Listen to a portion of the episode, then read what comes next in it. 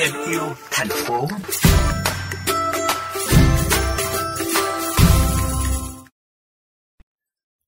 Thời gian qua, nghề nuôi tôm thẻ chân trắng đã đem lại hiệu quả kinh tế khá cao tại Trà Vinh.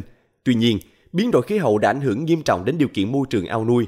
Để hạn chế thiệt hại, Trung tâm khuyến nông Trà Vinh đã xây dựng và ứng dụng quy trình kỹ thuật nuôi tôm thẻ chân trắng thâm canh hai giai đoạn, ứng dụng công nghệ 4.0, kết hợp hầm biogas, xử lý môi trường. Nông dân Lê Văn Bền ở huyện Duyên Hải là hộ dân đầu tiên áp dụng quy trình mới này trên diện tích 1 hecta. Gia đình lắp đặt bộ giám sát môi trường và xây dựng hầm biogas. Kết quả vụ đầu tiên, tỷ lệ sống của tôm là 94%, cao hơn 24% so với hộ nuôi truyền thống. Kích cỡ tôm thu hoạch đạt 55 con 1 kg, năng suất đạt 34 tấn 1 hecta. Hệ số thức ăn chỉ 1 phần 2. Năng suất của mô hình nuôi đạt 34 tấn 1 hecta một vụ, giá bán 117.500 đồng 1 kg, lợi nhuận trên 1 tỷ đồng 1 hecta một vụ, cao hơn so với nuôi truyền thống khoảng 670 triệu đồng. Đặc biệt, chất thải đưa vào hầm biogas để giúp chủ hộ có thêm nguồn nhiên liệu miễn phí. Anh Lê Văn Bền ở xã Đông Châu, huyện Duyên Hải, tỉnh Trà Vinh cho biết.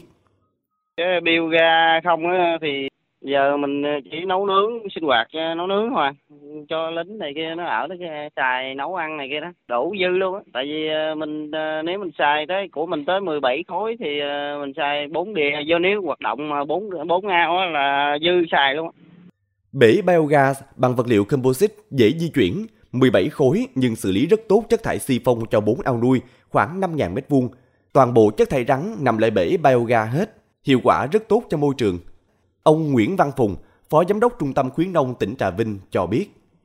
Người ta nuôi thì người ta thải trực tiếp ra môi trường thì nó sẽ sẽ sẽ cái ô nhiễm môi trường nói chung cái có cái phân tôm mà biết một thời gian khi nó thải ra thì nó sẽ bị đen nước túi nước nói chung các tất cả những cái khác nó kéo nó kéo theo ừ, thì chủ yếu là là cái phân tôm em thấy ví dụ như ít như vậy nhưng mà nhiều ngày như vậy thì nó sẽ cái nước nó bị thúi bị đen cho nên là khi mình thải ra thì nó sẽ ô nhiễm những cái môi trường xung quanh ừ. những cái hộ nuôi xung quanh nó sẽ sẽ bị ảnh hưởng còn này khi mà nó qua lọc qua cái hầm khí ga đó thì cái nước thải đó khi mà nó nó nó nó ra ngoài thì cái nước nó nó nó, nó lắng bớt cái trong lại nó không không có ảnh hưởng đến đến cái mà, mà môi trường uh, khu vực xung quanh cũng theo Trung tâm Khuyến nông tỉnh Trà Vinh, mô hình nuôi tôm thẻ chân trắng thâm canh hai giai đoạn ứng dụng công nghệ 4.0 kết hợp hầm biogas xử lý môi trường đã góp phần giúp người nuôi quản lý tốt các yếu tố môi trường, từ đó giảm công lao động,